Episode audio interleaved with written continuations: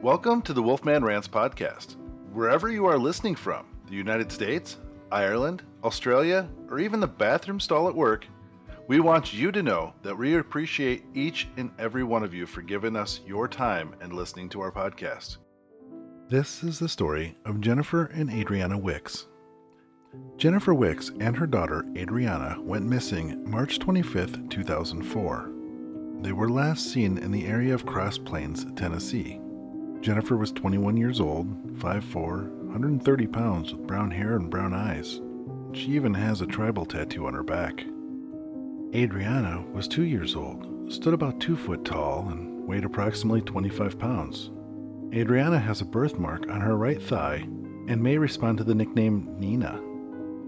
Jennifer's last communication with her family was a call to her mom on March 24th and a call to her father and her aunt on March 25th. Jennifer's boyfriend stated that they got into an argument and he took her and Adrianna to the interstate exit nearby their home and left them there at the Exxon gas station. It was on I-65, north exit 112. He said he decided to pull across the street to make sure that she was actually meeting someone. He says he waited for about 5 or 10 minutes and then seen that they got into the back seat of a white 4-door car. He later changed that car to a white 4-door Camaro or Mustang.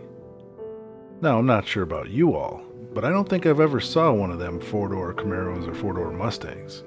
I'm sure it would have been a big hit with the baby boomer generation. I bet he started sweating a little when he screwed up on that detail. He said that Jennifer returned to his home the next day without Adrianna, driving the car that she had gotten into the night before. She was coming back to grab her income tax returns that was to be due that day. It stated that his parents were not home to give her money, so she left and said that she would return the next day to get it.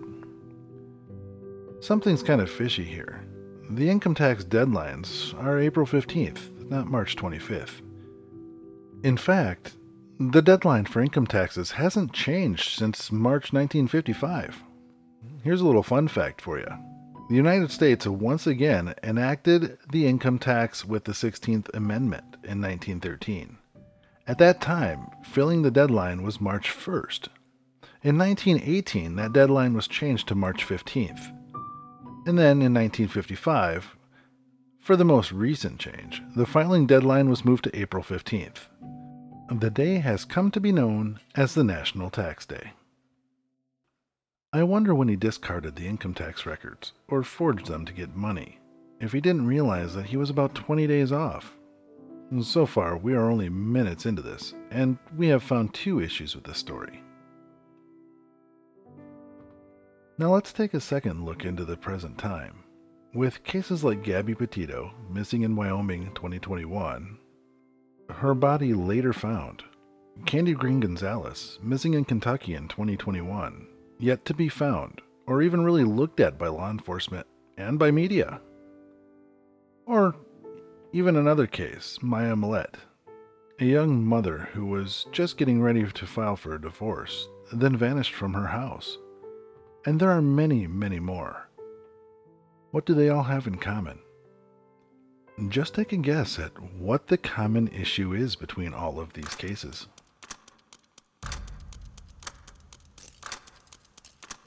Did you guess? The answer is arguments, or less sugar-coated from what they say by the abusers and murderers, fighting. It's pretty common that when someone comes up missing, it's said by the boyfriend, or even the girlfriend, that there was even an argument, when in reality, it's more of a fight. This is what was said by Joey in a nutshell. We had an argument, and I brought her to where she would be picked up by some random person off an exit at an Exxon gas station. I mean, that's pretty much the breakdown of it. How do you feel about this with your experience of breakups, especially at 21 years old? Now, I was born at night, literally, but it wasn't last night.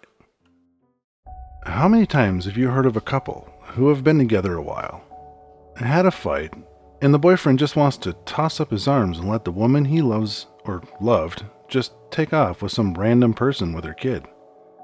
That doesn't sound like a normal manly behavior to me. I've been in those situations before, and if they were persistent enough to want to get out of there, most wouldn't want to ride with you. They would make a phone call, and someone would come to pick them up, regardless of how nice you're trying to be. Yes, this is number 3 on the chart of red flags. I stumbled onto a website called Blue Crime Hunter, and from the first paragraph where the author starts by saying this story of Jennifer and Adrianna has her panties bunched into positions that she didn't know even existed. And even though I don't wear panties, I tell you, further reading the story, I too find that there are uncomfortable feelings when going over all of this stuff that would put my panties in a bunch too. Miss Kathy is Jennifer's mom, and has tried tirelessly to get answers about her daughter and granddaughter. From the sounds of it, she's been given the runaround, and even been told that her daughter was a hoe, and that she was pimping out Adrianna. These are things being said in message boards that normally help find the missing, or offer great tips and clues, but yet, this nonsense was shoved in there. Was this one of the boyfriend's groupies trying to throw everyone off? Let's go way out in the left field here. Boyfriend brings girlfriend and her daughter to the meeting point off an exit. Mom gets in an unknown car with the child. Next day, Mom comes back without the child and gets murdered. Or maybe she was murdered that night by those in the car from an altercation or an accident resulted from said pimping. So the boyfriend needs to clear his name, and he comes up with a semi-accurate story that pushes him further from the case. Sure, it's far-fetched. However, stranger things have happened. If you think about it, this fits the storyline in a sense, or at least that's what they want you to believe. This is from what I assume is a user named Cricket on an old media site called Topics that no longer exist. It's stated on the website, or used to be anyhow. The boy's name is Joey Benton. This information should be passed on to Lieutenant Don Bennett at the Robertson County Sheriff's Department. This would not be the first time that this quote-unquote boy has been drugging it up at a party and bragging about how he murdered the girls. It's outrageous that he's still allowed to roam the streets of Robertson County. That's pretty powerful. This sounds like another case, the Candy Green Gonzalez one, where the boyfriend is the son of the ex-sheriff. And we know that sheriff has done a lot of favors for people, which in turn gets to keep his and his son's nose clean. In fact, from what I hear, he had an ex-girlfriend that also went missing that's never been found. But that is a long, long, ongoing story, from what I understand. Joey's dad, Joe, also wrote on Topics a lot during this time. Things like this post where he tried explaining his account of what happened. And it says, "Huh? On Thursday night when they left, me and my wife were both home. There was a car wreck in front of our house, so the police or someone else may have seen them leave. Joey did not return until around 10 o'clock. He had to pick up her cousin and be in Franklin early Friday. I don't think she took the car seat from Joey's truck. She returned on Friday after Joey and her cousin got home from work and got something. I believe the car seat was one of them. Then he went to a party Friday. Jennifer's aunt called late Friday night and asked Joey what he knew about where Jennifer had gone. I carried him over there because he had been drinking." Now he says in that statement that she returned on Friday after Joey and her cousin got home from work and got something. I believe the car seat was one of them.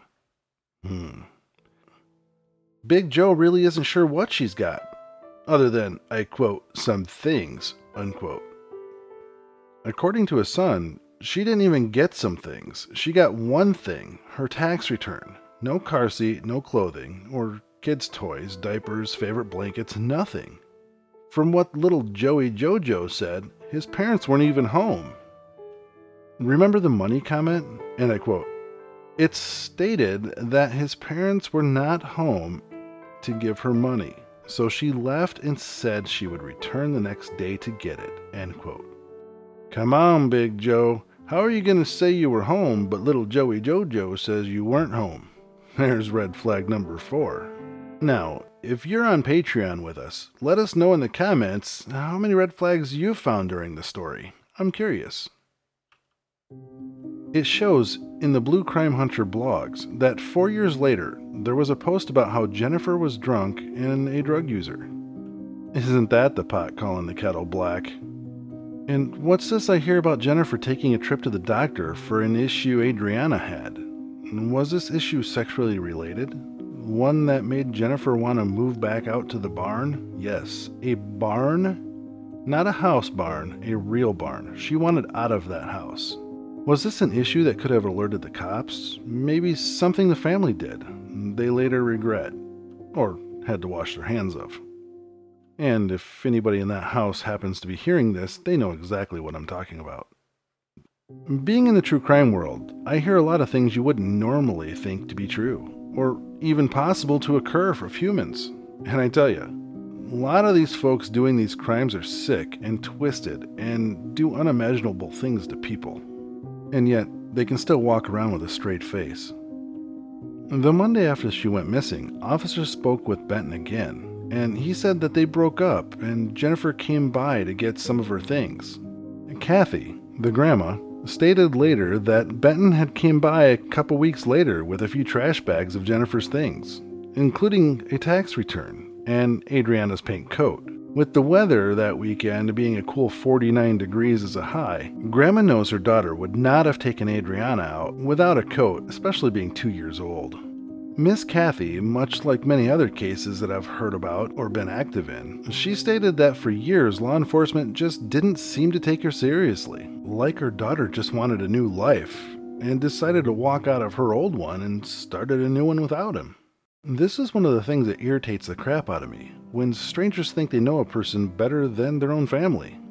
You could take a woman, let's say 32 years old, always talks to the family every day, religiously, visits every Sunday, and she could come up missing and the police would say, oh, well, she must have wanted to start a new life. No need to look for her yet.